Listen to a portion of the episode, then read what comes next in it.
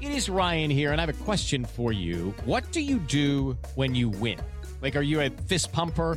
A woohooer, a hand clapper, a high fiver. I kind of like the high five, but if you want to hone in on those winning moves, check out Chumba Casino. At ChumbaCasino.com, choose from hundreds of social casino style games for your chance to redeem serious cash prizes. There are new game releases weekly, plus free daily bonuses. So don't wait. Start having the most fun ever at ChumbaCasino.com. No purchase necessary. Group. Void were prohibited by law. See terms and conditions. 18 plus.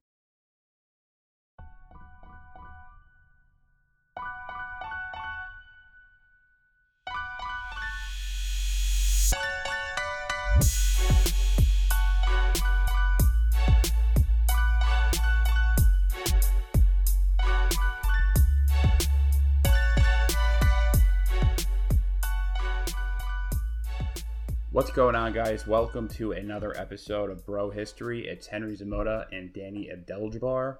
What's up, Danny? Chilling, man, as per usual. How about yourself? I'm doing pretty, pretty well. Um, is there a thing on in your background, just by any chance? Quick, quick technical question before we start. No, I've already unplugged everything. The thing that you might be hearing would be the computer working overhaul because I am both recording and broadcasting at the same time. I gotcha. Yes, and uh, just a heads up for everyone listening, you're probably going to hear a bit more reverb than usual because um, I'm recording outside of where I usually record in an undis- undisclosed uh, location. So um, I apologize for that in advance. We'll try our best to edit it all- out in post, but you know, Yeah, all, all technical issues aside, um, I guess this is a well, it's a pretty somber day uh, for uh, both of us. As you know, I'm sure not just for people who are native to the New York area, but um, you know, a lot of people across the country. Oddly enough, this this show is uh, is being released on 9/11, the anniversary of 9/11, which um, you know, I didn't even realize until a couple of days ago, until about five days ago or so, um, that we would have an episode that would land on 9 11. Um, and I, I felt like we should spend some time reflecting on uh, what are the events that really led to everything um, that that tragically happened. And it's one of those questions that I know I, I have to ask you because I think everyone asks you. Everyone has that question uh, for you know people at other in older generations. It's like where were you when Kennedy was shot? Where were you? Pearl Harbor happened. Yeah, where were you when Pearl Harbor happened? Uh, where were you when you heard of 9/11 or when you when 9/11 happened? I was in school, man. I was in. Well, yeah, I, we were both to. school. Yeah, I want to say I was in eighth grade. I was in like, like second period or something like that. It was science class, and I remember this pretty distinctly because this science teacher was a little bit creepy. He's he's one of those guys that like married a former student and like Wait, just what? like yeah, it's it's a weird ancillary story. He married a former student and Wait, like, wait, wait, wait. That's that's Yeah. the subject for that's the topic for an entire Yeah, it's he new was, I don't know. episode. Mm, yeah, he was he was uh he, he he was the kind of people that like the cancel culture would get after pretty quickly. I think t- in today's age, he was just creepy, dude. Well, dude, that is um very very bizarre when you hear about that happening. How Yeah. old? How old was he? How old? Uh, he he. I mean, I was in eighth grade. Compared so to the everybody looked old to me. You know, like every teacher looked old to me at the time. But you know, he was definitely balding a, a bit. I mean, that means nothing because like you know, people like fucking twenty years old could be. What was the age difference between the teacher and, I don't the know. student? I don't know. We didn't know anything about his wife. All we knew was that he definitely married a former student. And he was teaching middle school, so like what does that tell you? You know? All right. Um, Soup's weird, I know. Super weird. what he he taught science. Science, right? We're in a science class, right? And Wait, the thing let, about it Let me cut ahead. you off real quick. I had a science teacher who was arrested for solic- uh, soliciting sex from a minor, Ew. um, but it was an FBI agent who he was speaking with. Oh, so he got like He got like honey Chris trapped by Matthew. FBI He, he, he yeah, got he got like Chris to catch a to catch a predator, or not Chris Matthew. What was the guy's name? Isn't it Chris what I'm Matthew? talking- Chris Hansen. Chris Hansen. Chris Hansen. Chris Matthews is the guy from fucking MSNBC. Um, or previously, I think he got canceled. Um, anyway, Uh, so I was in the science class, you know, uh, and over the loudspeaker, they, you know, had mentioned that there was like an accident uh, involving the World Trade Center, uh, and that they were monitoring the situation, and they'd let us know. I think within like 15 minutes or so, there was just like a lot of um, uh, radio chatter in the, you know, over the loudspeakers, for having people um, go to the offices because people were starting to pull their kids out of school and like also uh, you know w- I live pretty close to New York City. You know, you live in New York City, so as you know, like there's there there's people who whose parents were working in and around the area. You know, so um, there was a pretty great effect there. And I remember within like an hour or two, they had said, "Okay, everyone's going home. Like we're sending everybody home." They sent they sent around buses we all went home and i remember the first thing uh, i noticed was that you know i didn't we, we didn't have cable tv or anything like that or satellite we only had the regular channels and those tv channels were being broadcast from the world trade center right that that was the broadcast antenna and for like a day or more uh, we didn't get any broadcast television that way at all and i remember thinking to myself like damn i can't watch anything but uh, we cut on the radio and we were listening, and then eventually they restored service and we started seeing the pictures, um, and it was nuts, very nuts. What about Yeah. you? I, I was well. I was in school as well as most people around our age should have been, Mm-hmm. and um, I was in seventh grade. I mean, it was right in the beginning of school. I, I Mm-hmm. was about to say what month was it? Like an idiot, but yeah. Um, What month I remember that I was the so everyone in my school um, had parents who worked in Manhattan.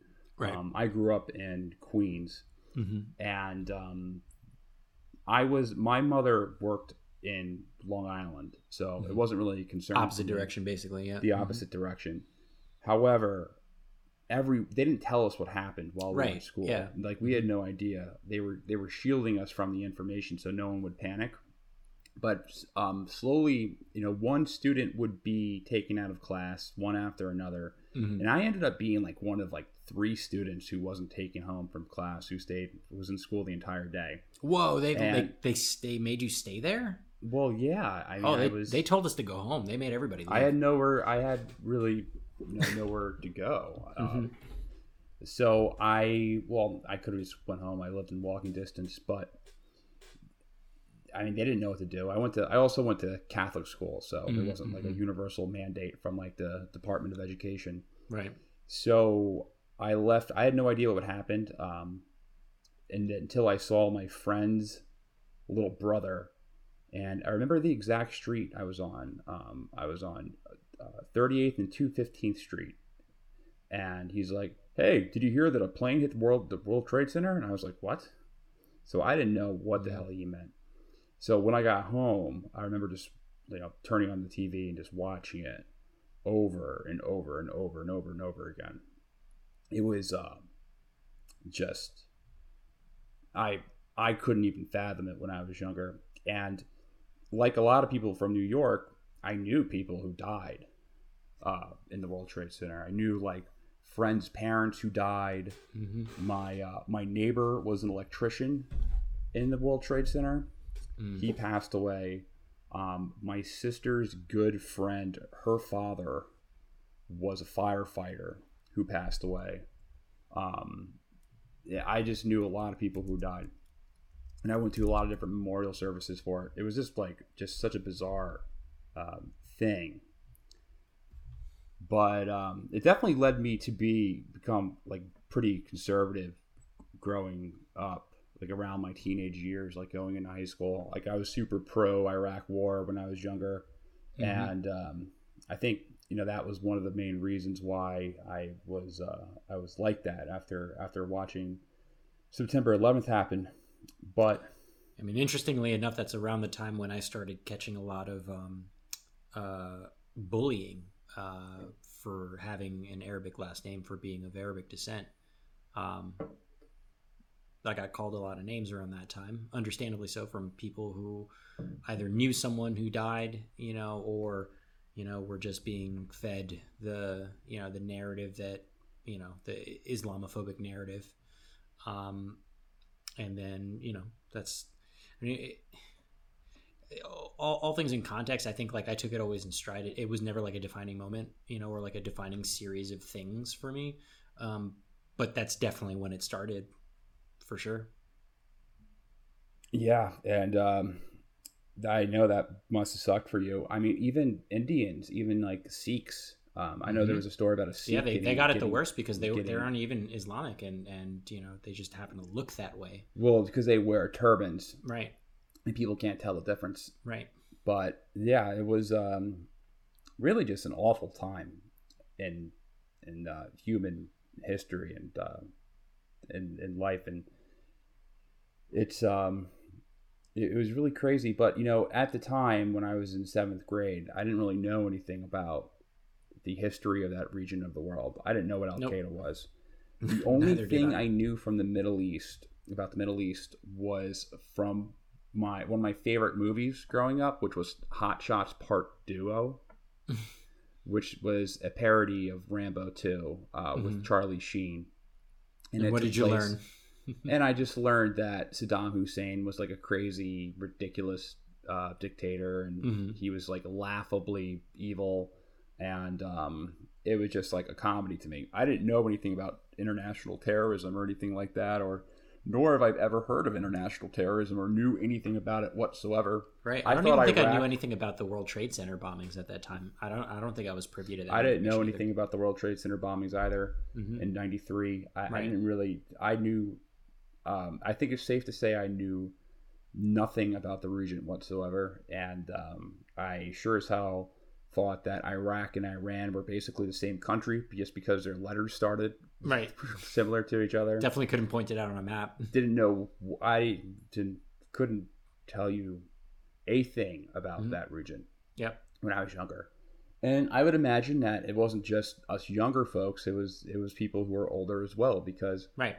in the grand context of media, there's always been much bigger stories um, throughout the 90s and throughout the 80s, throughout the 70s, other than the Middle East. I mean, other than some oil embargoes and, um, you know, maybe the Beirut bombing Right. and, um, you know, some, some stories here and there, the Iranian Revolution Right. never has been front page news to the American public. So most people are didn't really become like every single day you're reading about the Middle East until after 9/11. Which is pretty So- interesting because there were some pretty big events that happened leading up to 9/11 that would indicate that at least people would have a general understanding of it. But you know, clearly it's it's just media coverage, you know, or Yeah. lack thereof. Eh, yeah, and the I didn't know what the difference was between Afghanistan and Iraq was. I thought they bordered each other. Um, so it was just very easy to sell people on um, a war from that perspective. And what Danny and I uh, want to do today is is uh, talk about what are I guess some of the things that we wish we knew. I don't know. I mean, Kind of, I don't yeah. think we would have been able to comprehend this stuff when we were this young. Uh, we Probably were not. young, but uh, you know, We what wish we more people would have known at the time. to Mhm. what what ultimately led to to uh, Islamist terrorist groups forming within the Middle East and uh, ultimately a tragic terrorist attack. But I mean, I guess the safest place to start is is um, Operation Cyclone, right? Like, yeah, I think that's unless fair. you want to get back to like the the I mean- splits of like Sunni Islam, Islamic groups and stuff like that in like the 18th century, but No, I think this is gonna bore people too much. But um, Yeah, we don't we don't need to we don't need to talk about which like you know branch of Muhammad's lineage is the true one. You know. okay, I so think I, I think relevant. so. Just for just for time purposes, because we're gonna go over a lot today. So uh, the safest place to start is Operation Cyclone, and um, we've talked about this in, in a number of episodes. But Operation Cyclone was the largest CIA operation of all time, and the plan was to bog the Soviet Union down in Afghanistan by supporting Islamic extremists. So there was a war, Rambo 3, there was a war in Afghanistan, Afghanistan going on in the 80s. Um, and essentially, the Soviet Union was trying to prop up prop up a a uh, communist government in Afghanistan, where and um, the U.S. tried to take advantage of that by uh, funding Islamic uh, extremists. Um, they wanted to uh, give them their own Vietnam, in the words of uh, Zbigniew uh, Brzezinski. Um, this resulted in what could be compared to the as the um, it can be compared to the Spanish Civil War when leftists across the world, you know, they all joined together to fight the nationalists in Spain. Um, you know, Muslims from the Middle East to Indonesia to the Philippines to Uzbekistan to Chechnya to former Soviet bloc states, well, which were Soviet Union states, but to uh, to Muslims of the Soviet Union, um, you know, from the Arab world, all banded together in Afghanistan to expel the the atheist Soviets. But instead of going to Cuba to write books like Ernest Hemingway, uh, many of these fighters embarked on a global jihad after the, the ultimate um, uh, withdrawal of the Soviets. And uh, the CIA, working with Saudi Arabia, the, the, Pakistani intelligence, and Afghan warlords like Gulbuddin Hektamar, uh, I can never pronounce his name, Hektamar. Hekmatyar. Um, uh, aimed at radicalizing Muslims across the world to fight the Soviets. So, for example, the U.S. Agency for International Development they spent $51 million on textbooks with violent images and militant Islamic teachings to radicalize children and so spur ridiculous. resistance into the Soviet Union. This is this is that's so like, ridiculous. This is not a fake story. Like there was money being invested in in um, in in propaganda to propagandizing children. No to less. propagandize children uh, to to become uh, you know radical Islamist who would resist the Soviet Union. It's really quite bizarre, and essentially what the CIA was doing it, it was a CIA sponsored guerrilla um, training. It was CIA sponsored guerrilla training, but it was integrated with the teachings of Islam. Hmm. So Muslims, Muslim fundament, fundamentalists uh, pre 9 11 were seen as allies for two reasons, or I mean, at least in my opinion, for two reasons. Uh, because they were fierce anti communist and they were opposed to secular nationalists like Egypt's, um, you know, Gamal Abdel Nasser or Iran's Mossadegh. So they so, became a natural ally. Yeah, so I was just going to ask because, like, uh, before we move off of that point, those two points that you know, the fact that they were anti-communist and the fact that they were, you know, opposed to these secular nationalists. Like, what? And this is something that I'm still like trying to work out myself. Why is it that you know the CIA or American interests were opposed to secular nationalists um, in places like Egypt and Iran at the time. Because these these uh, states wanted to have state-run industries, and they didn't really want to go fall under the thumb, or many of those states didn't want to fall under the thumb of uh, what they saw as imperialism. Mm. But by the United you States, know, the main reason the why they why the the West hated Nasser is because he nationalized the Suez Canal. Mm. Um, so they that makes sense. It, so, for, so basically, we, reasons, we, some know, of them sided with the Soviet Union as well, mm-hmm. um, or they aligned with the Soviet Union. I wouldn't say they sided with them, but they aligned uh, more so the Soviet Union. But they didn't want to see a Arab state, like a large Arab state, right. that had access to the uh, oil fields and the Arab Gulf and, and things like that.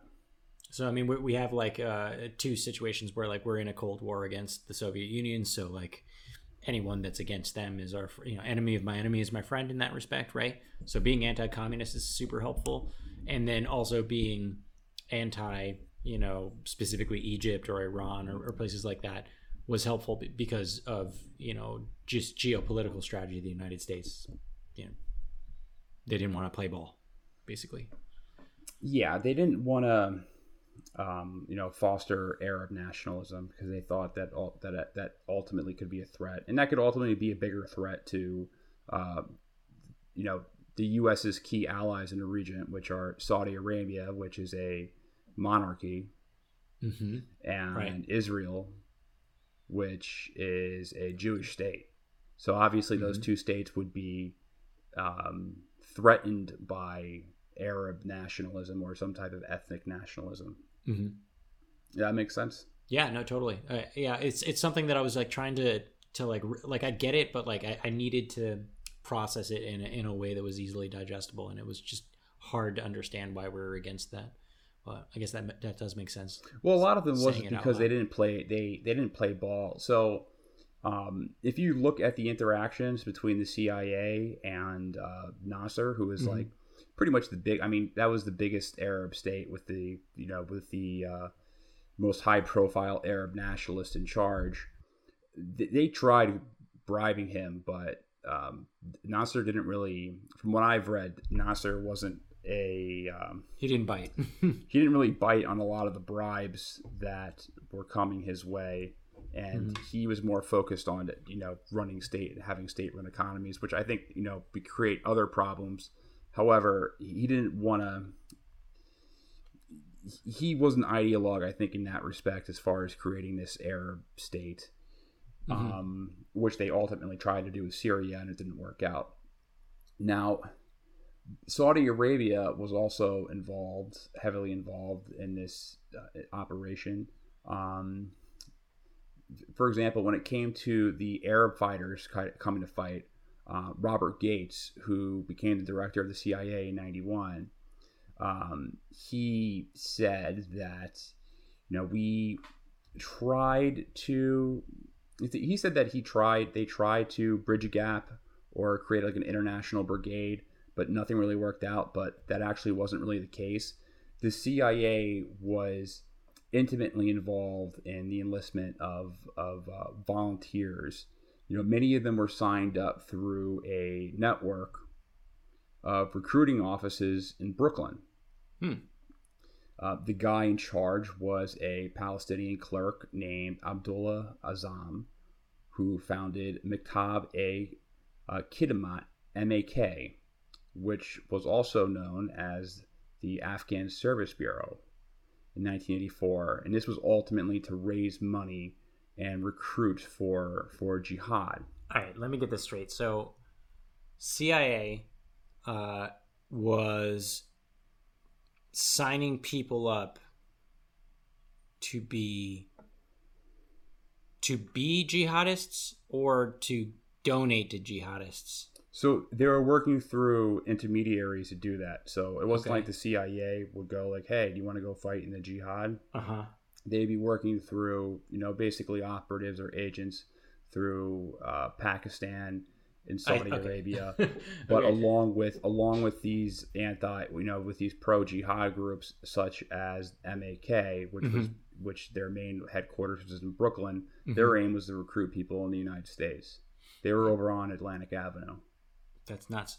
yeah and then they had another they had another place in Long Island too like a shooting range uh, installation where they trained people in Long Island Right, I, I know about that one. yeah you know about you know about yeah, I know one. about that one. Yeah. Um, but yeah, they were called the Afghan Service Bureau, and um, um, Azam he worked with Osama bin Laden and uh, Ayman al Zawahiri. Zawahiri. Uh, Zawahiri.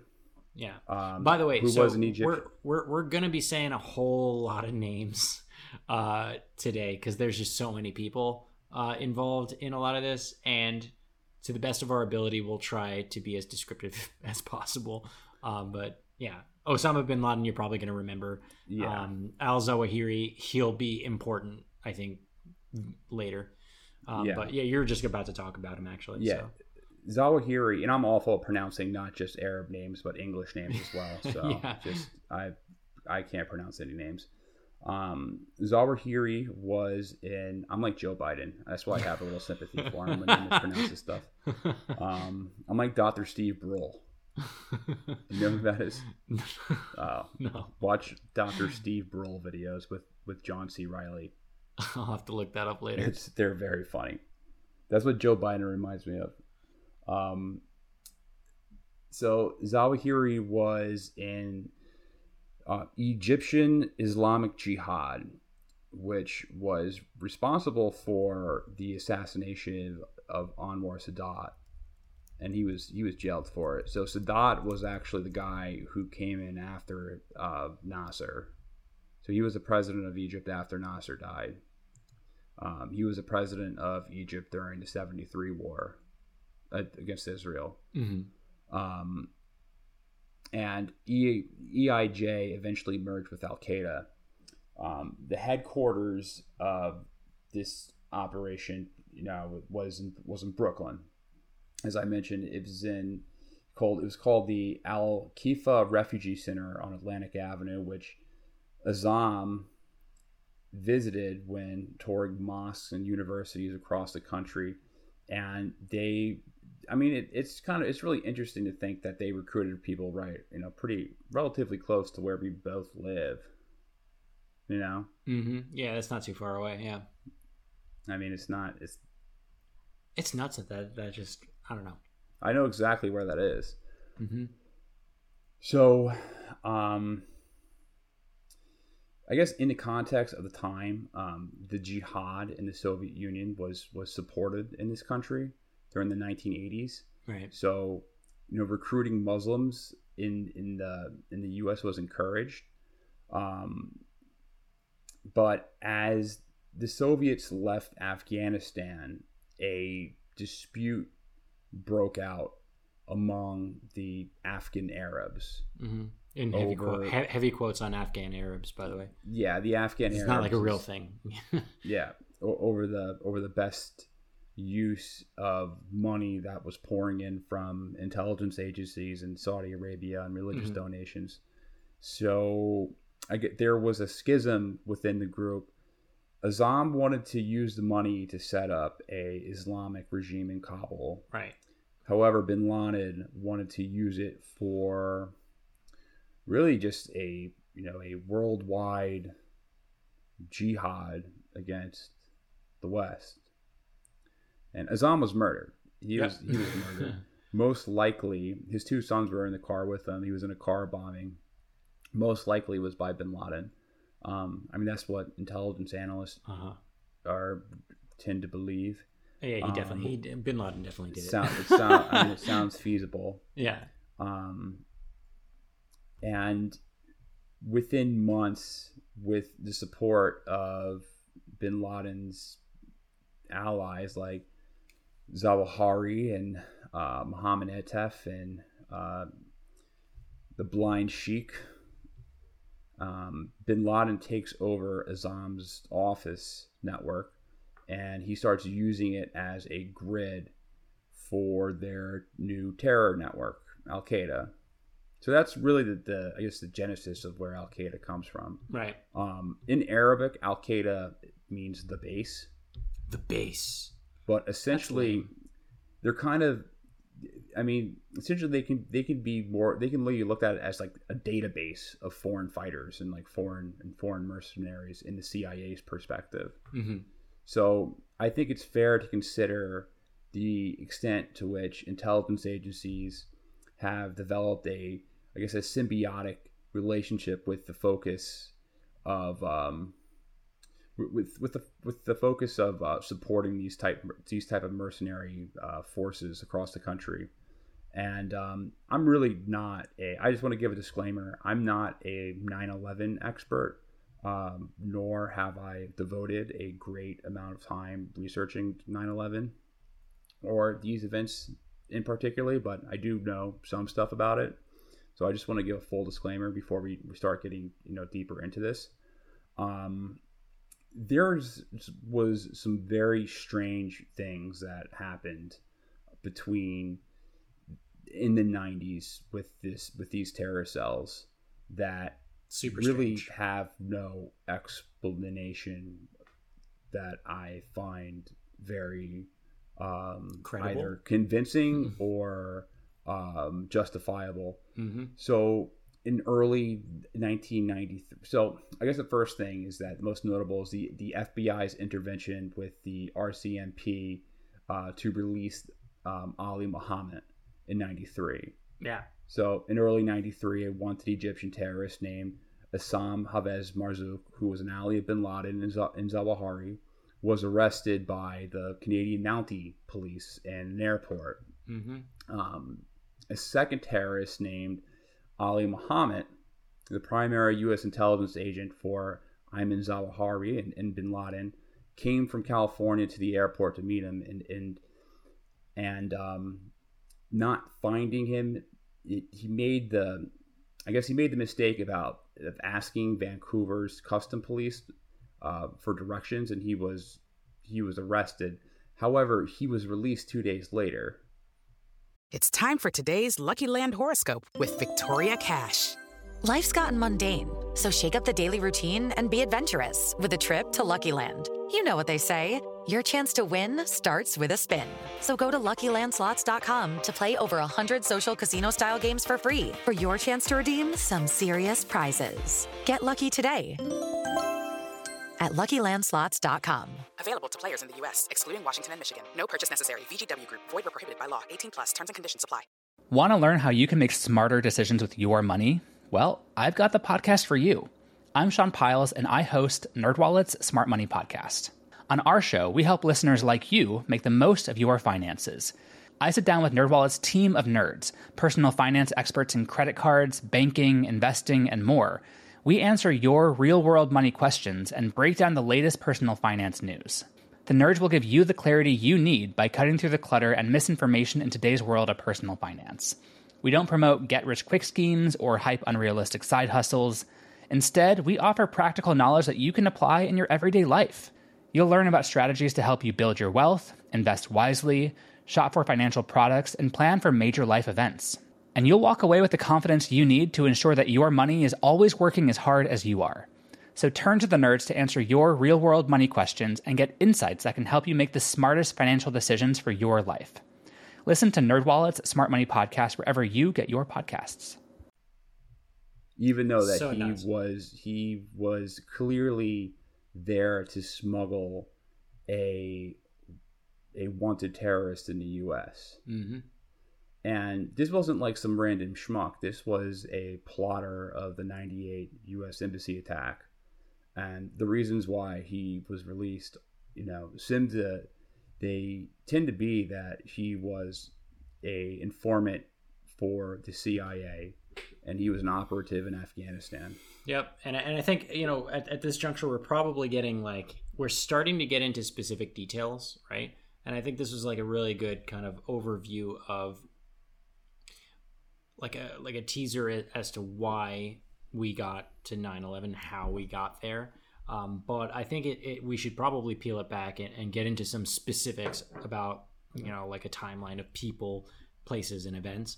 Um, because the story is so fascinating and so interesting. I mean, I just I just finished reading a lot of Peter Lance's work, um, who was a lead investigator for this topic, and and it, Peter Lance was one of the first journalists to suggest like criminal negligence from the FBI, and uh, he linked this guy Yusuf.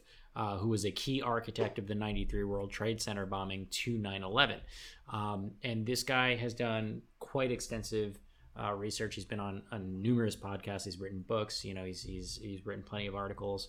Um, and you know we kind of came across a, uh, some work of his that kind of laid out a, a fairly good timeline of, of events. Um, now we're gonna try, like I'd like to try to um, read through most of it and, and and like kind of paraphrase it in a way that I think makes sense, you know, for the listeners. Because like I said before, there's a lot of names, a lot of places, a lot of events, but the story, like if you can follow it and I hope that we do a good job at explaining it. If you can follow it, it's fucking nuts. It's nuts.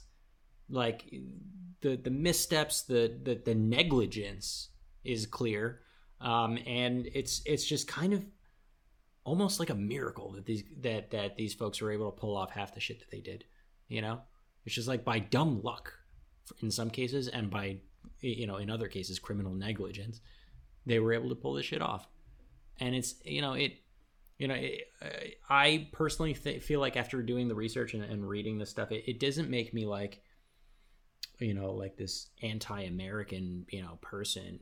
It just gives me so much more context into, you know, how it is that something like this could have happened. You know, it's not it's not like a crazy, weird conspiracy. You know, it's just a culmination of a lot of different factors happening all at the same time that that just kind of resulted in this, you know. And I'd like to Well- I'd like to go over a lot of those. and I'm kind of allergic to 9/11 conspiracies. I'll Yeah. be completely honest. Yeah, same. Um, mainly because the majority of them are about absolutely ridiculous theories about missiles hitting, hitting the Pentagon and hol- planes that are holograms. Um, just I mean, if you wanted an interesting story, just read the actual one. You know, like stories that make me kind of like not want to talk to 9-11 conspiracy theorists but Right. to be completely honest i don't blame a lot of people for being um conspiracy theorists because if you read half of this shit it makes Yeah. you it makes you want to go down those rabbit holes right it makes you think like hey if the fbi were able to like just kind of either overlook this shit or totally fuck up. This bad it makes you think that maybe it was a missile. Or like maybe jet fuel doesn't melt steel beams or whatever the fuck the kooks are talking about you know? Um and and a lot of that has to just alex jones a lot of that. Yeah i know. He kind of hijacked that movement and just made it into a theatrical play. Mm-hmm. Right. Uh, and and that's like a that's like a different thing entirely. It's it's it's a that's a business model, right? Right. Like a lot of these conspiracy theorists are running a business, and that the only thing that like the films like loose change got right was the date you know I still found it fascinating, even if I don't believe everything that they said. Um. Anyway, uh, so let, let's talk. Uh, let, I hate doing this, but let's go back in time again, right? Um, and let's talk about like maybe specific situations with specific people to kind of give you an introduction to, you know, um, like the timeline of events. Uh, I think we could probably get through up to the World Trade Center bombing. We'll see, uh, and and uh, we'll, we'll see what happens. But I think I think you'll find out some pretty interesting stuff. So uh, let's start 81. Right, uh, this is pretty early on. Egyptian president uh, Anwar Sadat he gets assassinated by these radicals uh, loyal to the EIJ, the uh, Egyptian Islamic Jihad, which you talked about a little earlier, right? Um, one of those members uh, who was associated with the killing is this guy, this army dude, Major Ali Abdel Saud Muhammad. So Ali Muhammad, right? Which we'll call him Ali Muhammad from now on. Um, so, but he had an alibi though. He was in North Carolina doing an officer exchange program at Fort Bragg, where they train Green Berets and Delta Force, uh, and that's where they get their special training. Nevertheless, though, he's implicated in that um, uh, assassination. Uh, also in '81, not long after. And Ali Yeah, Muhammad, go ahead, uh, yeah. Ali Muhammad is the guy that we were talking about Right. about uh, being let go by the FBI when he was arrested in Canada. right, and that Um, happens like he had years later. a- yeah, mhm. He was in the army prior to that, Mm-hmm. but uh, he had left to go fight in Afghanistan. Oh, that's such a fucking interesting story. We'll get there for sure. Like Yeah. that that part is fucking crazy. Um, all right, so uh, later in that year, uh, this guy Al Zawahiri, who we also talked about for a little while, uh, was jailed for that assassination of, of Sadat, right? So the Egyptian president. Um, and then he kind of becomes the EIJ's spokesperson, right? He becomes like super popular in that group. He becomes like the de facto head of it. Um, and then in 83, just shit goes nuts in Lebanon. Um, so in April, there was a U.S. embassy attack in Beirut. Uh, we briefly hinted on this one, but it was a bombing, uh, killed 63 people, including 17 Americans, which, you know, again, it's kind of surprising that like it wasn't bigger news uh, and that more people didn't know about this uh, at the time. You know, in October of that same year, there was a suicide truck bomber uh, that hit a U.S. Marine barrack and a French garrison. They killed 321 people there. I don't have the counts on how many were Americans, but it doesn't matter. 321 people died. Uh, Hezbollah takes credit for this. Well, Hezbollah wasn't even a group before 1985. Um, it was the whatever precursors are. Yeah, of it's people they say to become Hezbollah. Pre Hezbollah. pre pre pre Hezbollah, but right. um, Hezbollah they're the ones that are that But, are like- pointed for that. Yeah, totally. Um, but they also uh, kidnap uh, and you know subsequently torture uh, the CIA's Beirut station chief uh, William Buckley, uh, and they eventually executed him in '85.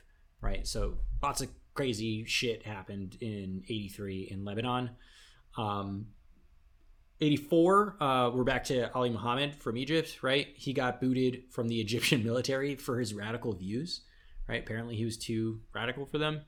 And uh, he gets recruited by that dude, Al Zawahiri, who we talked about, the EIJ guy, uh, and, you know, to learn how to, you know, hijack planes. That was the, the recruiting for that. So Ali Muhammad then takes a job as a security advisor with Egypt Air. Mm, very interesting. Uh, and then the CIA approach him and recruit him to get intel on Hezbollah after they abducted uh, Buckley, the CIA guy.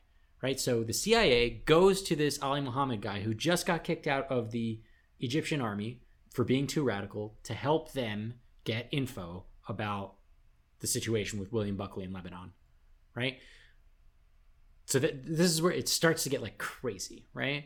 Uh, and what he does is he infiltrates a mosque to get some information. Hold on, I lost myself. Infiltrates a Shiite mosque to, to get some inf- information. And then at that point, this part is super unclear, but he may or may not have blown his cover and then like cut ties with the CIA. This part is unclear in general, but there is some evidence later on to suggest that he definitely still had some ties with the CIA, uh, and you'll find out in a minute. But so yeah, this is when you know the the the, the American you know um, uh, agency, the CIA, starts to like invest. I want to I want to use the word invest. Invest in like these these um, kind of radicals in in the region, specifically Ali Ali Muhammad. Um, so, eighty five, the year after this, Ali Muhammad travels from Athens to the to JFK, and this is despite the fact that he's on a watch list, right? And he goes by undetected, uh, and this is kind of one of the big arguments uh, for uh, whether or not he still had ties to the CIA. Like, how the hell did he get into the country if he was on a watch list without like some help? Um, but he meets and marries his wife on that flight, and her name is Linda Lee Sanchez, right? It's a pretty interesting story. Um, this part is going to get a little weird uh, because we're not going to talk about this guy for a little while, but I, I want you to know about this dude, Ronnie Bucca. He's an American. He's a firefighter from New York. Um, he in in '86 he ends up falling five stories to try to rescue someone in the west in a West Side tenement. He ended up breaking his back, uh, but he was tough as fucking nails. He's a Green Beret paratrooper, and he eventually makes it back to the same like special unit of the FDNY within a year. We're gonna we're gonna hold him off to the side because he's he's he's important for later. Um, but uh, 86 same year, Ali Muhammad he moves to his wife's place in Santa Clara, California, uh, and he recruits this dude Khalid Dahab, who's an, a, form, a former like Egyptian medical student uh, who was on a student visa, and together they set up this like sleeper cell of at least 10 Islamic radicals. Um, so Dahab uses his place as an Al Qaeda communications hub, and they this is a funny uh, story. They call Muhammad Ali the American, like that was his nickname. Um, so he's got his little sleeper cell in Santa Clara, uh, California, uh, and then same year, Ali Muhammad enlists in the U.S. Army in Oakland. So I'm, I'm gonna stop and say that again. He enlists in the army and gets in, and then he does basic training and gets moved to the JFK Special Warfare Center at Fort Bragg. How the fuck?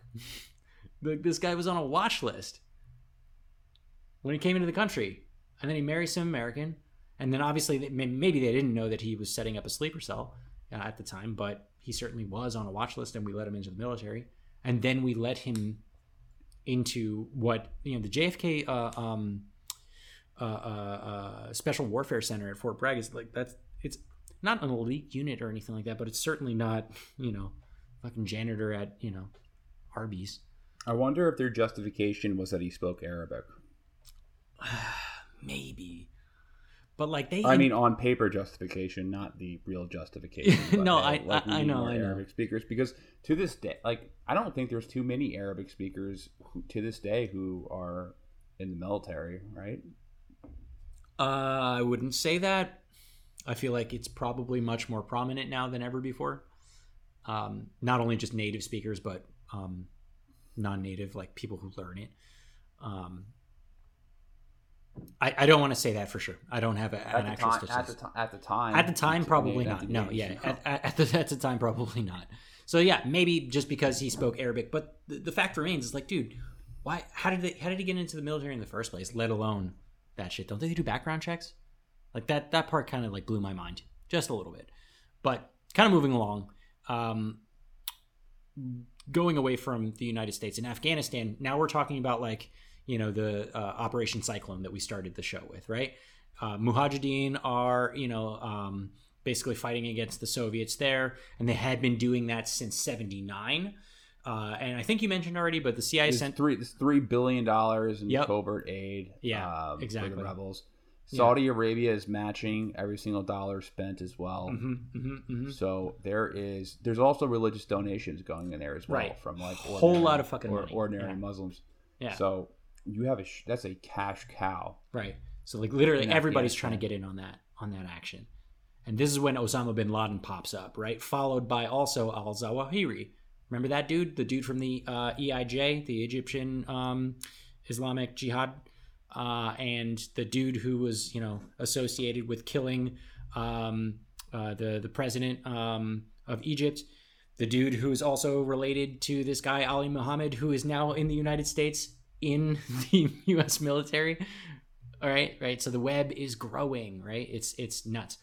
Uh, so eight, between 87 and 89, Ali Muhammad is at Fort Bragg, and he's not like anything special. He was working as a supply sergeant. He didn't have any special clearances or anything like that, but somehow he's able to get his hands on top secret intel. And this part is crazy, including a list of the locations of special forces and Navy SEALs worldwide. That's kind of a big deal. Like, how does this dude get his hands on this? Nobody really knows. It is very strange. But like that's bad. That's like very, very fucking bad, right? Like you're not supposed to. That's top secret intel. Like we, that's national security risk. That's bad, bad, bad, bad, right? So, but and that that'll pop up later too. That's the kind of information that you're like desperately shredding right. You don't want to get caught with during during like a riot. Like we need to shred the, all these. right? No, like th- this is bad. That'll pop up again too, right? The the top secret intel that he has. Th- this will come up later. Um. So, uh, eighty eight. Were the '80s everyone just doing coke all day? I think so. Honestly, I don't know what the fuck they were thinking. I, I honestly don't know what happened. So 88, year I was Between this born. and Iran Contra, it's just everyone snorting coke and just giving money to Dude, violent like, mercenaries. ah, I don't know. They had really bad ideas. Cocaine is a hell of a drug, as as uh, as is said. Um, all right, so 88, year I was born. Um, during uh, Operation Bright Star, which was a U.S. Uh, Egyptian war game exercise, they do it I think twice a year. I don't know if they still do this or not. Uh, Ali Muhammad he gets like doxxed as a radical Islamist sympathizer by the Egyptian military officers. And Ali Muhammad is there. He's like there doing the joint operation and he gets he ends up getting sent home to Fort Bragg and it was kind of a bit of a scandal like they almost had to stop the entire operation like the the entire military exercise was jeopardized because of this, right? And it was nuts. They sent him home but like after they sent him home to Fort Bragg, nothing happened, right? He wasn't in trouble or anything like that. And he goes on to make these training videos for the JFK Special Warfare uh, Center. So it's like he was on a watch list. He married some American. He sets us up a sleeper cell, but we don't. That's it's unclear whether or not people actually knew about that at the time. But like that's just kind of side information. He gets into the uh, uh, military. He goes to Fort Bragg. He goes to the JFK Special Warfare Center, which is you know pretty prestigious. Um, he gets his hands on some uh, uh, top secret intel. Also, still unclear if we if people knew about this at the time. Just interesting information. He goes and does Operation Bright Star, which is the U.S. Egyptian war game together, and the Egyptian side is like, "Yo, that guy is a you know he's an Islamist, right? He's not cool."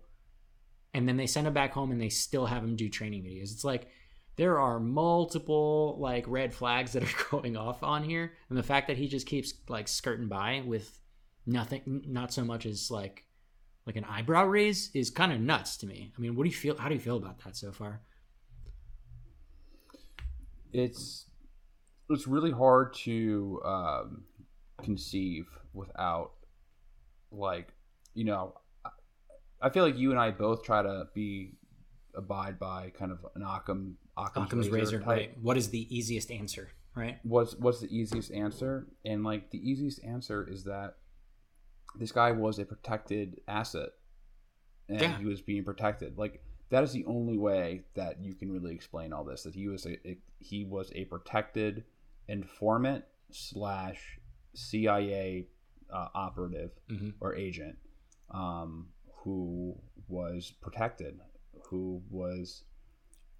I mean, they, they needed him at one sides. point. They needed him at one point, right? Which was to get information about that CIA dude that got um, abducted in, in Lebanon, right? So, but like, where was his usefulness thereafter, right? I'm just not certain, right? Um, but I think your your explanation that he could have potentially been a CIA asset still to that at by that time, it, it holds a lot of water when I tell you this next part, which is nuts. Well, once you're a CIA asset, like, aren't you always a CIA asset? I don't. I don't know. I don't know how that works. I, I don't know how that works. To be honest, Once you once you sleep with the devil, um, you have devil herpes for the rest of your life. is that how the saying goes? And I don't know. I just made that up. You uh, have devil crabs. devil crabs. All right. So so this is the crazy part, and and you kind of mentioned it earlier on. This is the, this is a nuts story. So Ali M, Ali Muhammad, he has been skirting all of these crazy things, and you know, not so much as an eyebrow is being raised. So one day in '88. Ali Muhammad tells his commanding officer at Fort Bragg that he wants to use his vacation time to go fight with the Mujahideen in in Afghanistan. He's like, "Hey, CO." By the way, it's Lieutenant Colonel Anderson. He had a fit about it. Like, dude was like verifiably angry that that's what he wanted to go spend his time doing. But like, here's what I don't understand. He he told his commanding officer that he was going to fight with the Mujahideen against the Soviets. He was he he and and this is after being doxxed as an Islamist, like a radical Islamist, by the Egyptian um, officers. Is after that, not before or during. It's um. And then he goes. Hey, Which is the why not go to part. Afghanistan for a vacation? Like, hey, um, picking a vacation destination. Um, I just want a place that is sunny, that has beautiful mountains. I'm a big mountain person. I like and hiking. uh, a place that is engaged in a brutal war. But like that that's what he that's what he wanted to do, spending his time on his vacation. And he told his lieutenant commander. He he told the chain of command that that's what he was going to do. It wasn't a secret, right? He didn't go and do it like for fun or like on covert level. He told them that's what I'm going to go do. After he was already outed as a radical Islamist Islamist. well, I mean, And goes. did Rambo come out? I don't remember. Rambo three. I don't remember. No, I know that like you know we were praising the Mujahideen at the time in the media, and I know why you're bringing up Rambo three because at the end it was like you know this is dedicated to the brave Mujahideen, blah blah blah in Afghanistan. I get it, I understand, but it's 19, 1988. So 88, you same know, year At that time, same, it was same pretty- year, yeah. It, that big big movie. It, it really glorified it. So Yeah. I mean, back in the context of, of the '80s, that it was um, it was uh, very different to want to go fight in Afghanistan as opposed to like, hey, I'm going to go to Syria to fight with the rebels. now they're not allowed back in the country. Like, Right. whatever country they left from, like people who went to go fight in Syria with with the rebels, Right. they try to get back and they're like, nope.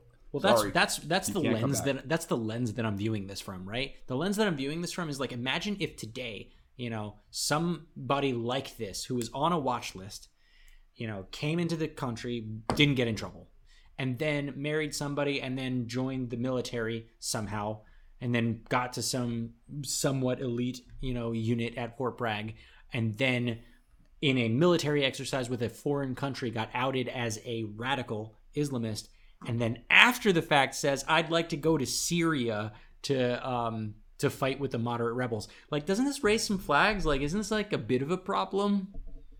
Isn't this a little weird? You know? Apparently it wasn't in the 80s. That that wasn't a thing. It's a fucking different time. Um anyway, so uh, he goes to Afghanistan to fight with the Mujahideen and uh, he comes back with some trophies. He apparently he killed some Spetsnaz, Spetsnaz special forces commandos, uh, and like took home their belts as trophies. Uh, we don't know if that's true or not, but whatever. It's an interesting story. Okay, so Ali M goes to Fort Bragg uh, afterwards to train some. Uh, he he goes away from Fort Bragg to train some Al Qaeda folks who eventually end up doing the 93 World Trade Center bombing. This is like I'm jumping ahead a little bit. Um, but the FBI at this point started observing him, and they observed him and three others doing trainings uh, at that gun range that we were talking about before in Long Island. Right. And I think something about like thousands of rounds were shot over successive weekends at this one gun range. And the FBI were watching them. They didn't do anything about it, but they were watching them. You know. Um, what else happens? Okay, November '89. Uh, this is when the Soviets leave Afghanistan, uh, and then we're coming back to that story that you were talking about before about the Afghan Arabs that were fighting over like all of the foreign money, right? And then Bin Laden does some shady shit. He did a car bombing uh, to take you know control of the situation and you know take over the money. So now Bin Laden's posted up in Afghanistan. He's got a ton of money, a ton of foreign money, uh, and he basically has his like dream. He's to use the money to do, you know, global terror or whatever, global jihad, they call it. Um, okay, so new guy, new guy, Abdul Basit, and he later names himself Ramzi Youssef. This is the Youssef that we were talking about right in the beginning of this uh, rant. So he graduates school in the UK and then he goes to Pakistan to learn how to be a jihadist in, in an Al Qaeda training camp. And he studies bomb making. That's that was his major apparently. Ramzi Youssef is important, so remember this Super guy. important, right? So this this guy's um, interesting. Um, okay, so and apparently he is in jail with in the same block as um, the Unabomber, along with Timothy McVeigh. Mm-hmm. You ever hear that? yeah, I did hear that. It wasn't in this timeline, but I did hear that. Mm-hmm. Interesting yeah. shit. interesting, interesting shit. Maybe they crossed paths. Maybe they talked, traded notes. I don't know.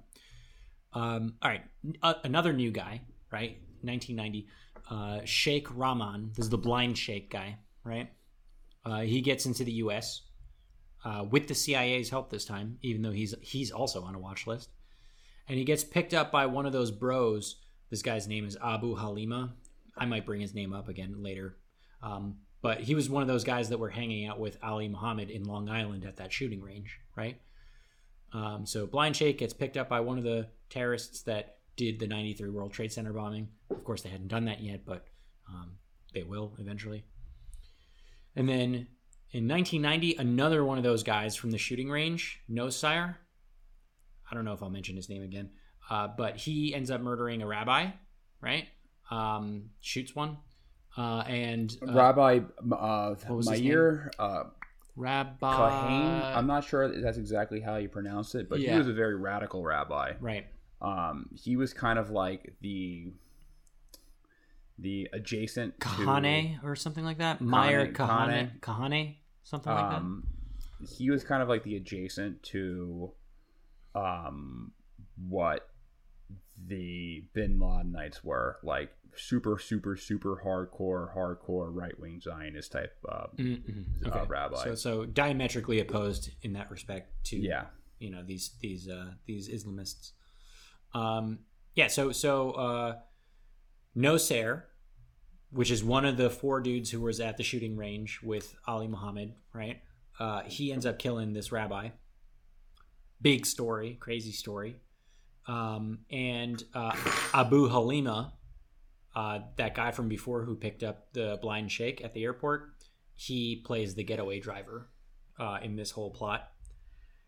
And then like I feel I feel like it was like a couple days later or like a week later, the FBI ends up raiding Nosair's house in New Jersey and they find a ton of shit, right?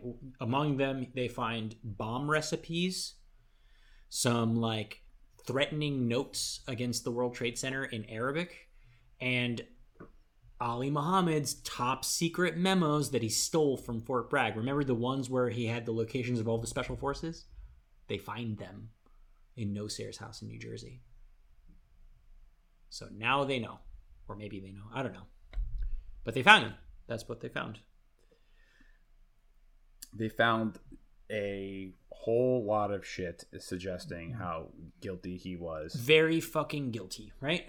Uh, and very, very, very guilty. nothing, nothing, and legitimate threats Right? that were warranted threats. And you know what? When we, when we when we start talking about the first World Trade Center bombing, Right. um, I don't know if you want to jump ahead and, and talk about what they were planning on doing, or or if you want to save that for later. Let's save it. Yeah, let's save it. Okay. Um, so, oh, Abu Halima, the getaway driver, also the guy, one of the guys that were at the um, shooting range with uh, Ali Muhammad. Uh, they pick him up, right? They arrest him as well as like another another guy that was uh, involved. Um, but they, they arrested him as evidence, as material evidence. But then they let him go, just just like that. I don't I don't know why. It wasn't clear from my research why. Um, but they let him go. Uh, prime suspect, or at least you know relevant to the case. Anyway, uh, so now now we can talk about this other dude, new new guy, American guy this time, NYPD detective Lou Napoli. Uh, so he he basically follows up on some documents that were seized in the raid that was linking Nosair uh, to an ex cop that uh, engaged in weapons training with Ali Muhammad's sleeper cell, right at that gun range. And in that case, he finds out that there were these Middle Eastern men firing thousands of, of rounds at a gun range over several weekends. This is the same situation the FBI was already like monitoring, and now the FBI and now the NYPD is is is um, catching wind, so to speak, of this. Um, this gets this gets interesting. So, um, Nosair. Uh, we end up finding out that uh, he And he's the he's the guy who killed they um, killed the the rabbi. exactly they killed the rabbi. We find out that he has a mailbox at Sphinx Trading, which was a check cashing place uh, in Jersey City, uh, which was conveniently just a couple doors down from the mosque where uh, Sheikh Omar Abdel Rahman, so that the blind sheikh, um, goes. Uh, like he he, what do they do? They preach there, um, uh, where they give services there, um, and uh, and where they actually found videos of Ali Muhammad uh, in Fort Bragg, um, like relating them to this those cell mem- those sleeper cell members uh, behind that 1993 uh, World Trade Center bombing. So they find this like link to this business, this mailbox there, um, and then at this point there's a bit of a power struggle between uh, the blind shake Sheikh Rahman and um, Shiabi, this um, how do I explain? I forgot to talk about this guy as well. um, it- Mustafa Shalibi, which is Abdullah uh, Azzam's hand-picked man, uh, his hand-picked imam, who ran that um, that mm, mosque. Uh, Jesus, I'm starting to lose myself a little bit here. He ran the mosque. Um, he was a part of the. He was the Palestinian cleric who wanted to, who was more focused Thank- on thank you. running the, setting up a, a, a um, Islamic state in Afghanistan, and not necessarily going on a global jihad type thing. Um, so there was a, an additional schism there Mhm, with his with his successor. Right. So Ali Ali Ali um, Muhammad he drives uh, Shalibi's wife to the airport um, as Mustafa tries to like escape to go back home to Cairo, but he never makes it. So uh, Shalibi was found dead, um, shot, stabbed, and bludgeoned with a baseball bat. Um, you know, in in Brooklyn, in his Brooklyn house. Um, remember the guy Abu Halima, the one who played the getaway driver uh, for the shooting and also was at the gun range with Ali Muhammad. Um, you know, he IDs the body for the NYPD, but he never gets charged. Again, this guy just gets let off really easily. Um, and uh, they found a voice recording uh, of um, uh, Wahid El Hag, uh, who is another uh, one of these dudes. Um, who was a, Le- a Lebanese Christian convert to Islam. He, he was end- he ended up on Shalibi's answering machine. There was thousands of dollars um, uh, in funds missing from the crime scene, and basically Ali Muhammad, like he got rid of the evidence somehow, and the murder uh, of this guy in the 61st precinct is still unsolved. I'm Jane Perlez, longtime foreign correspondent and former Beijing bureau chief for the New York Times. I've been a foreign correspondent in lots of places Somalia, Indonesia, Pakistan, but nowhere as important to the world as China. I mean, China is not dropping anti democratic paratroopers into Montana. But of course, we did see things like the weather balloon slash spy balloon riveting the whole country for a week. This is Face Off, an eight part series in which we'll take you behind the scenes to key moments in the tumultuous US China relationship. We'll speak with a diplomat, a spy, a tech reporter, a US admiral, even Yo Yo Ma. Plus, my pal and noted China historian Rana Mitter joins the conversation. We'll look at what's driving the two nations apart and explore whether anything can help bring them back together. Face Off launches April 9th. The murder of uh, Shah Shalabi, Shalibi, Shalabi, in Brooklyn. Still don't know what happened there. I, I really, I really wonder what happened. It's like another murder story that they're all involved in, and they all somehow manage to get out of. Right, and that's this is the this is nuts. It's nuts that they're involved in so many of these things. You know what they are? It's just they're an organized crime group. Yeah, Like that's what they are. They're just this is an organized crime group that is that is profiting off the funds that were uh, created for this massive intelligence operation, and they're fighting for the loot. Mm-hmm. Mm-hmm. Well, uh, you know, speaking of the loot, right? If we're talking about all this money, this this is where Osama bin Laden comes in again, and this is where we're starting to see this link uh, between Osama bin Laden and Ali Muhammad, this dude that we've been talking about for quite some time now. Um, so he chooses Ali Muhammad to handle the security um, for his like move uh, from Afghanistan to Sudan, um, and he has twenty five fucking wives and a bunch of children and shit like that. Um, and so Zawahiri uh, and Mohammed Atef and um, the Al Qaeda Shura Council make the move under Muhammad Ali's supervision, along with like a bunch of Afghan Arabs that were loyal to Al Qaeda. So now Muhammad Ali, uh, Ali Muhammad Ali, Ali Muhammad uh, is working directly for and with Osama bin Laden. And uh, co- conveniently, uh, Nosair, dude who shot the rabbi from before, uh, his cousin gets like 20K from bin Laden for Nosair's defense lawyer. Right? So he starts wiring him some money. And the FBI later admits that this is the first time that bin Laden's name comes up in association with um, one of these New York cell members that surround themselves around the blind sheikh. So 1991. Now Osama bin Laden's name pops up on the FBI's radar. Because before that, he was uh, He's just like the the fucking guy in He was just he was just the he yeah he was just was the the, freedom the nephew Right. He was the he was the nephew of the real estate mogul, and I mean that was a Bin Laden family. The Bin Laden family is like a billionaire family, Right. He's it's rich. like the son of it's like the son of Jeff Bezos yeah, became like this crazy radical. right. Like out of nowhere. Um, so now now we can kind of turn our attention away from some of the players, um, you know, the Middle Eastern players, and kind of like, like start looking at some like internal, like American players. It's something to add. Something to add about Bin Laden Mhm. around this time. So during the Gulf, so when Saddam Hussein invaded Kuwait, um, you know, the Saudi Arabia was, um, very nervous that Iraq was going to cross the border and take their oil fields. What, um, what Bin Laden actually suggested to to you know the Security Council over there, he suggested that they do another kind of uh, like Afghan war style thing in Kuwait against Saddam Hussein's army. That's what he wanted to do, hmm and they laughed at his face. They're like, "Why would we? Why would we do that?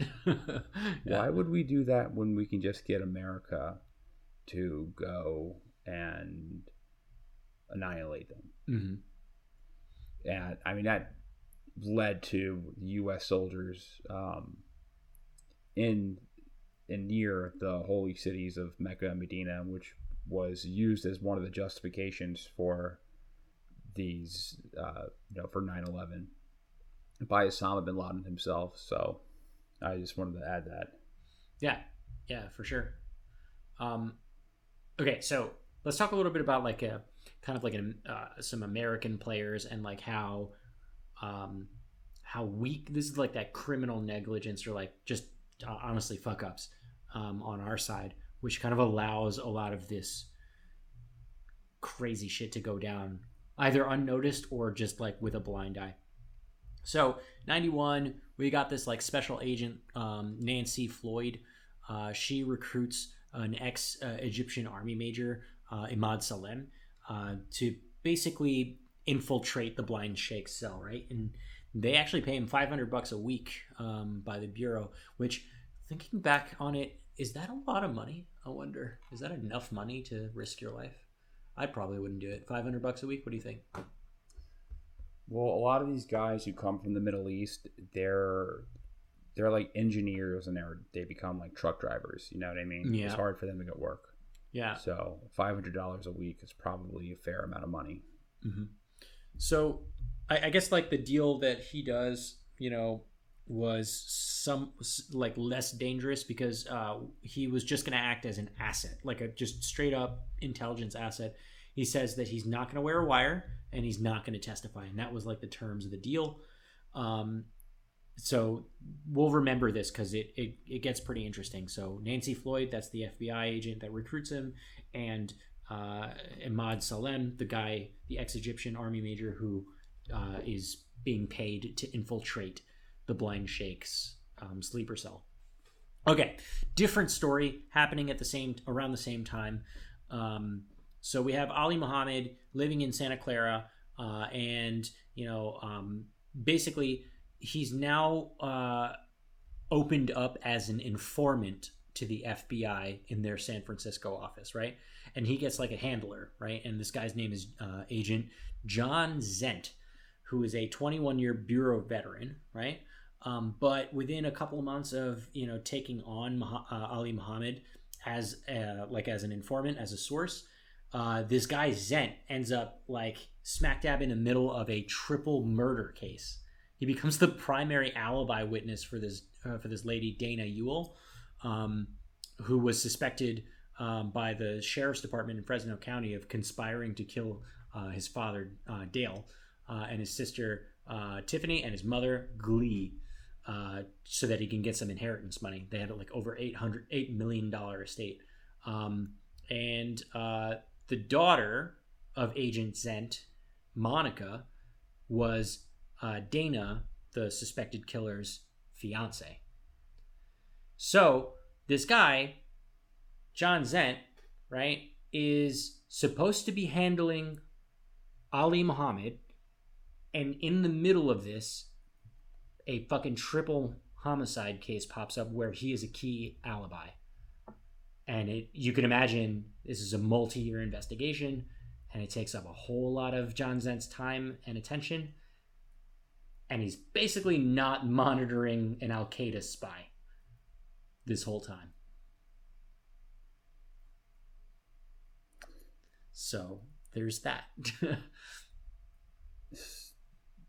That's just nuts. That's like dumb luck, you know, like the Yeah. like the fact that that shit could go. I'm down trying to think. I'm trying to like. I'm trying to like think of a way to. Um, I'm trying to. analogize it. And yeah, I'm trying to find a way how that isn't luck. Seriously, it's just dumb luck, but also dumb. You know, really dumb. Uh oh, different story that might be relevant for later. Um, no, that year, uh, Youssef, the the bomb making guy, the important one that we want to talk about a little bit more. His uh, one of his friends, old friends, um, Abdul Hakim Murad. He ends up training at uh, U.S. flight schools in Texas, New York, North Carolina, and California. He gets his commercial pilot license and also starts surveying the World Trade Center as a possible target. This is important for later. I, I think you can imagine why. Um, and then same year, uh, Nosair, dude who shot uh, Kahane, the the rabbi, uh, gets convicted of that shooting, and he's sent to Attica. Um, meanwhile, Nancy Floyd, remember the FBI uh, agent who uh, enlisted Salem to be, you know, um, to to get into uh, the blind Sheikh's sleeper cell. They start getting super close uh, to to the blind to the blind Sheikh, um, and basically. Um, Salem learns that uh, the the Sheikh is the leader of Al Gama is Jesus. Let me read this harder. Al Gama'a Islamiyya, uh, or IG, which is an Egyptian terror group that tried to assassinate Mubarak, Hosni Mubarak, the then president, uh, in 1990.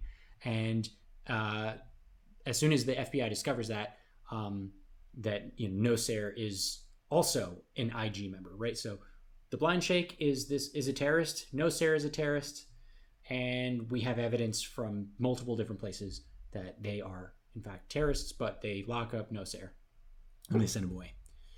Um, okay different guy still relevant but different guy. Um, this guy's name is Rafai right? Uh, Ahmed Amin Rafai who is also an Egyptian. He was working as an FDNY or uh, you know fire department accountant. He basically obtains the blueprints for the World Trade Center.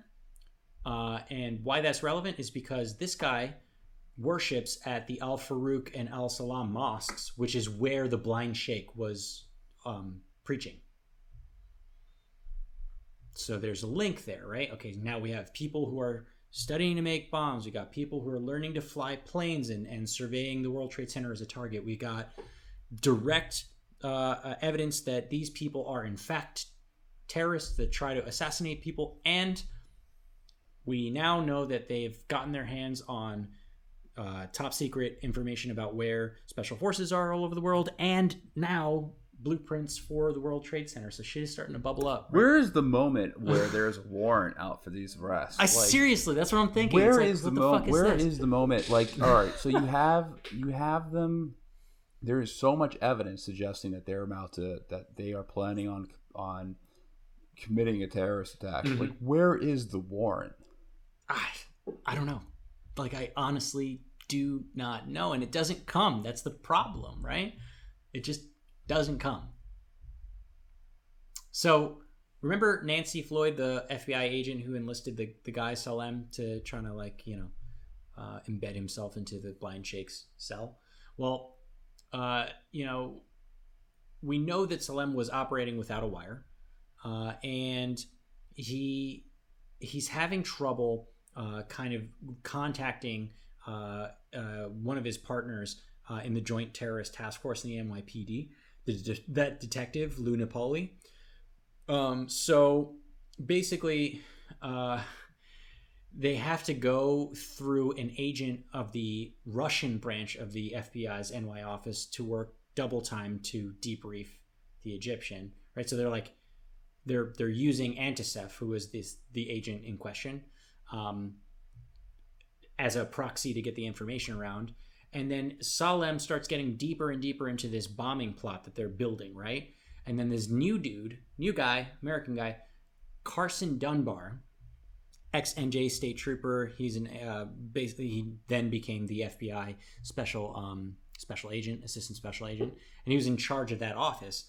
Uh, takes over the entire terrorism branch, and uh, in a meeting with Antisev, the the GRU branch guy, uh, basically says that this part's funny. She says that Nancy Floyd is a bitch, right? Quote unquote. Uh, and uh, says that he wants to get her kicked off of the uh, Salem uh, uh, job, the Salem investigation, um, which he does effectively. Um, he basically tells Salem, you have to get closer to them. He demands that he wear a wire and that he testify in court. But, but like that wasn't part of the deal for Salem, right? Salem was trying to embed himself in there, and his deal was that he would be a informant, but not a like a witness, if you will, right? He's not going to testify. He's not going to wear a wire.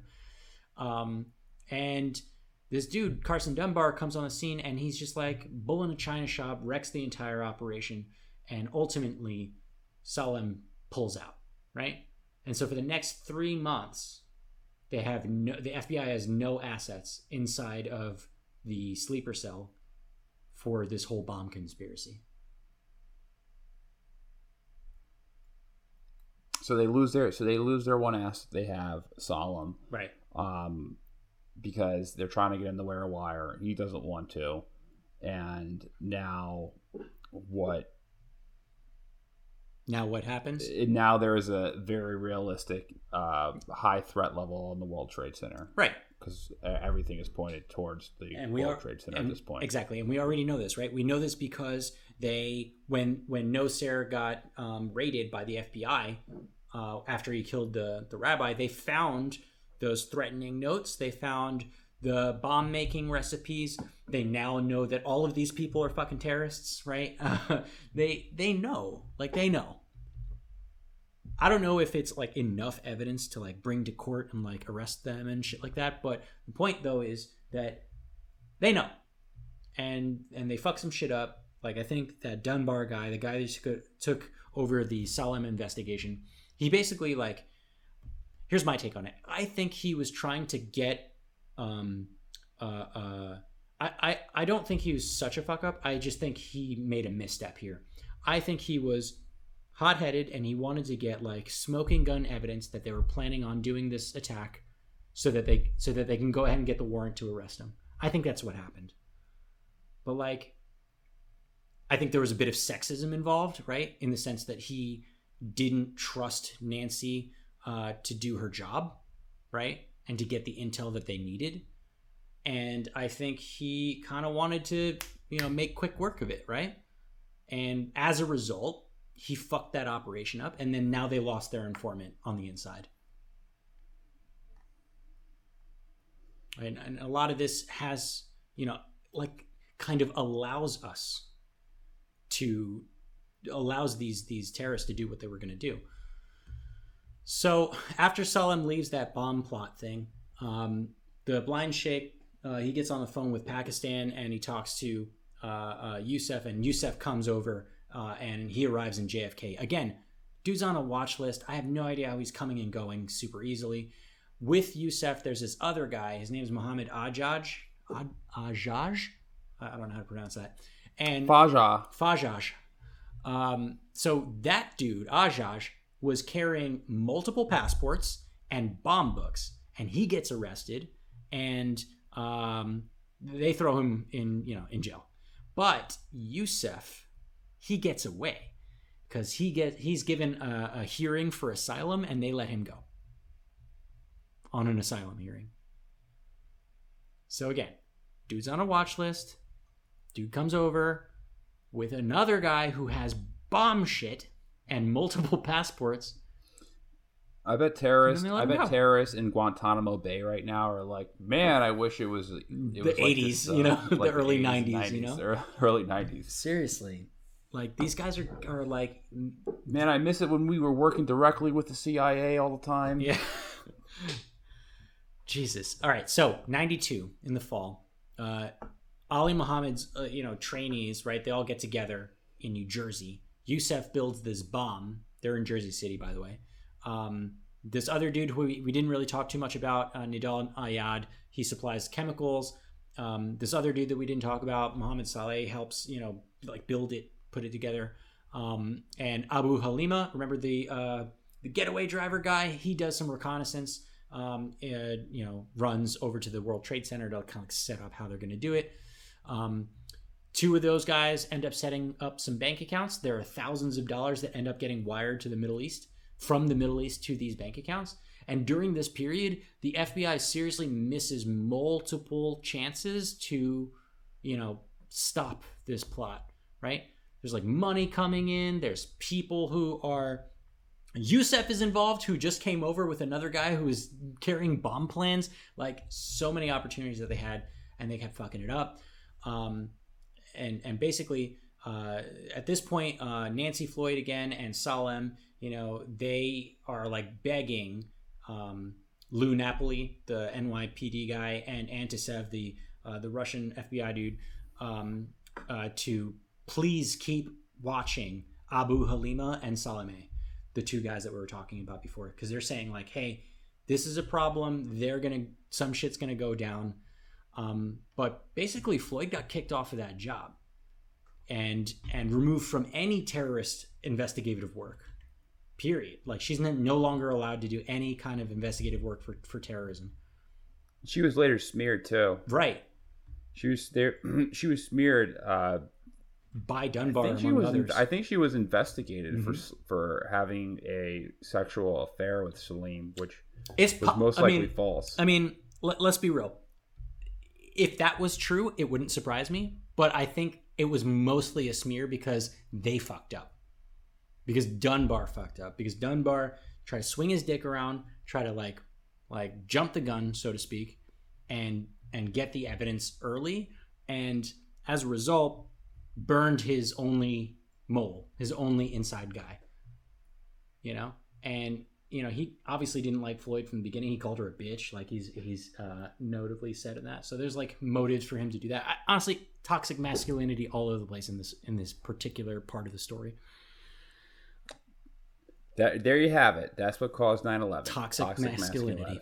hmm Um, so November 1992, up until the bombing in February 1993, uh, Youssef and uh, the rest of the dudes in the in the um, this is an uh, just another like face palming, like over and over and over again.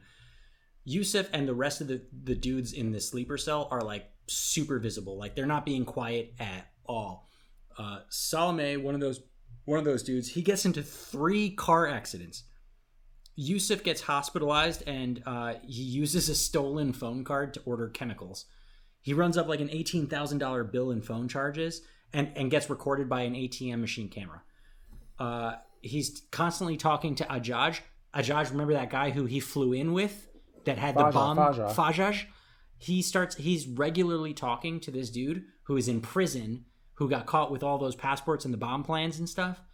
Um, but the FBI keep missing, you know, uh, missing the opportunity to monitor uh, like his phone calls with Ajaj because they start doing it on three way with a Texas burger restaurant, right? So basically, um, Youssef calls a Texas burger restaurant. Texas burger restaurant calls the um, the prison, and then that makes it harder for them to track it. But like, still, he had multiple phone calls with this guy, you know, and they missed every single opportunity.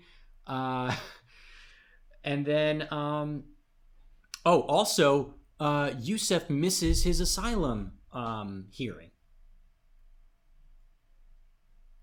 but they didn't. But they don't scoop him up while he builds a fifteen hundred pound bomb in a apartment in Jersey City. It's just like I can't even really comment. like I'm trying to comment on this, but it's just so it's such gross criminal negligence that w- what the fuck?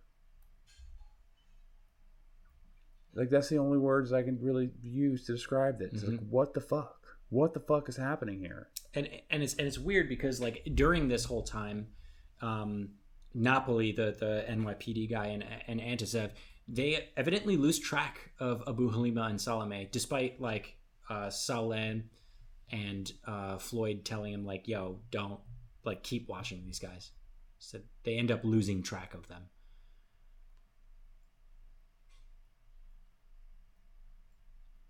That's nuts. All right. So, you want to get to the actual bombing? Yep. So February 26, 1993. Um, basically, Youssef, Abu Halima, Salameh, and Ismoil. We didn't really talk about this guy, but he's involved. Uh, they load the bomb that they created into a Ryder truck, uh, and they do a three-car convoy, and they head to Brooklyn. Youssef spends the night with Salameh, um, you know, and then just after noon, Youssef parks the van outside of uh, room 107 on the B2 level uh, between the Twin Towers. And at 1217, the bomb detonates and it blows a four story crater down to the B4 level. Um, and uh, Monica Smith, who was a pregnant secretary in room 107, is instantly killed.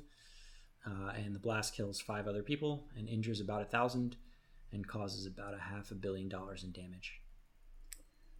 And this is going to sound harsh, but that was honestly a godsend that that happened that way because Youssef put the bombs in the, in the incorrect place. The plan was to blow up one building so it fell into the other Right. building. hmm And instead, they put it in between the two, so it didn't do that. hmm So if that happened, if one tr- if one tower um, collapsed into like tipped over into another tower, that would have made you know 9/11 seem like child's play. hmm It would have killed about fifty thousand people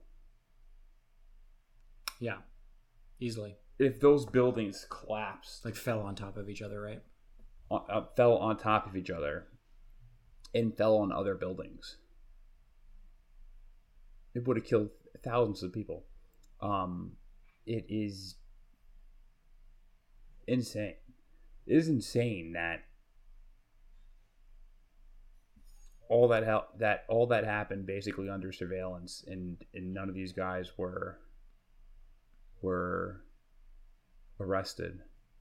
Um, so we're at an hour and a half right now. Hold on, there's one last thing, and this is like Yeah. that mounted police thing. The Oh yeah, Canadian let's let's, go back to end that and then sure. Let's end on that. So, within months of the World Trade Center bombing, um, Ali Mohammed gets nabbed by the the, the Mounties in Canada um, for trying to smuggle um, the Al Qaeda terrorist uh, Essam Marzouk uh, into the U.S. Right, and we talked about this a little bit. Um, but Mohammed says, "Hey, I'm working with the FBI," and he gives him John Zent's phone number. Remember John Zent, the dude who uh, you know was wrapped up in a triple homicide case for several years, right? Yeah. So that guy. So he gives him that guy's phone number, uh, and he vouches for Muhammad, uh, for Ali Muhammad, and gets him released. And months later, Muhammad is in Nairobi doing surveillance for uh, the bombing of the U.S. embassy there, and Bin Laden starts to use him uh, to target, you know, the suicide bomb uh, that would kill 224 people and injure thousands in that same year. Yeah, Ali Muhammad was doing what surveillance. He was taking pictures. Um, That is, it is crazy. Um, that I mean that this guy is just moving freely around the world, is implicated in several, you know, terrorist activities, you know, is is just like and then and then plays the I'm a I'm working with the FBI card. And then this fucking fuck up is like, "Oh yeah, yeah, he's good. He's he's with me. I'm his handler. He's he's fine. Let him out." Diplomatic immunity. Right? You ever see Lethal Weapon two? I have. Yes. I've referenced this in the in our show before. Diplomatic immunity, and then Danny Glover shoots him in the head, and it's like it's just been revoked. um, I mean, that's that's crazy. So yeah, like like you said, we are at an hour and a half, and I think um, you know, while this story is crazy fascinating, I think it probably warrants a second episode um, to talk about like Yeah, the think- next part I- of it. I think we should do another episode where we go over the next ten years leading up to or next seven years. I'm I'm terrible at math. Um, leading up to the actual September 11th attack, but um, uh, it's just it shouldn't surprise you that these groups are affiliated with intelligence agencies across the world Mhm. and I don't know how you could describe any of this without coming to that conclusion that these guys are being protected as assets in the CIA. Um, and it's the same thing with like groups in Syria right now, or, or that we've seen since 2011. Groups like the you know so all these different groups in in in Syria that are jihadist are being covertly funded And sometimes overtly, you know? by sometimes overtly in Mhm. terms of like moderate rebels, Right. but like covertly through, um, you know, giving money to moderate rebels and then them defecting and giving money to you know Al Nusra, Al Qaeda. Right. So, and it's you got to wonder like in Syria right now, the fact that you know there was just a car accident about two weeks ago between Russian soldiers and U.S. soldiers. Right. What are those U.S. soldiers really doing in Syria? They're serving as meat shields for the Al Qaeda guys. Because if the U.S. soldiers left, everyone knows that Assad would go kill every Al Qaeda motherfucker in that entire country. I mean, you'd probably kill a whole lot of other people too in in the effort to try and kill the Al Qaeda guys, you know. But yeah, you would you would just absolutely open up, without a doubt. it is just mind blowing the relationship that intelligence agencies have have with just these just these evil mercenary groups and we talked about this in the Iran Contra Mm-hmm. episode as well I think it runs parallel to that Right. um, it happens around the same time. Mm-hmm. it happens in the same time. Um, it's happening now, and it will probably happen happen again. Like if we go to war with Iran, let's just say, Hmm. if we do, it's not going to be boots on the ground. It's going to be whatever group that we can foster, Whatever populist uh, group is there. whatever separatist group that we can foster. Mm-hmm. Um, but yeah, let's put a pin in it. Let's save this to for another episode uh, where we talk about the next the the, the uh, I guess the next uh, decade. And um, do you have anything else to say? No, man. I, I just I hope that it's you know clear for you when you know if if you today when this releases on Friday, if if you happen to be thinking about 9/11 and like wondering, you know, how could this have happened? You know, I think this. I hope that this gives a little bit of context uh, for it, and I hope that you don't come away, you know, from this still thinking that you know the only reason why people attack why Islamist terrorists decided to attack us on 9/11 was because they hate our freedom. You know, it's that's way too that's so simple um, and not even close to the reality. the The truth is much more complicated and honestly way more fascinating. Yeah, um, you're operating on at a very JV level when you say that they hate us for our, our freedom, Right. Or they they are they bombed us because of radical Islam. You know, at a at a Uh, very rudimentary level, that might be true. like at a very very rudimentary level. But the truth is much more complicated and and you know crazy. Well, let's dive deeper into it. Yeah. Um, and uh, for now, everyone, thank you for joining us for another episode of Bro History. Um, make sure that if you are listening on YouTube or watching on YouTube, subscribe to the channel. We live stream this podcast um, every Thursday between 9 and 10. So, sometime between 9 and 10, we'll start. And if you're listening on iTunes, uh, make sure you rate and review the podcast. Give it a five star rating. Um, that is the number one way to help us grow. So, rate and review the podcast. Super easy. Just go to the five star thingy, do the five star all the way to, to the right, and then write a review. Say, hey, these guys are awesome. Um, and then, anything else to add? No. All right, everyone. Peace.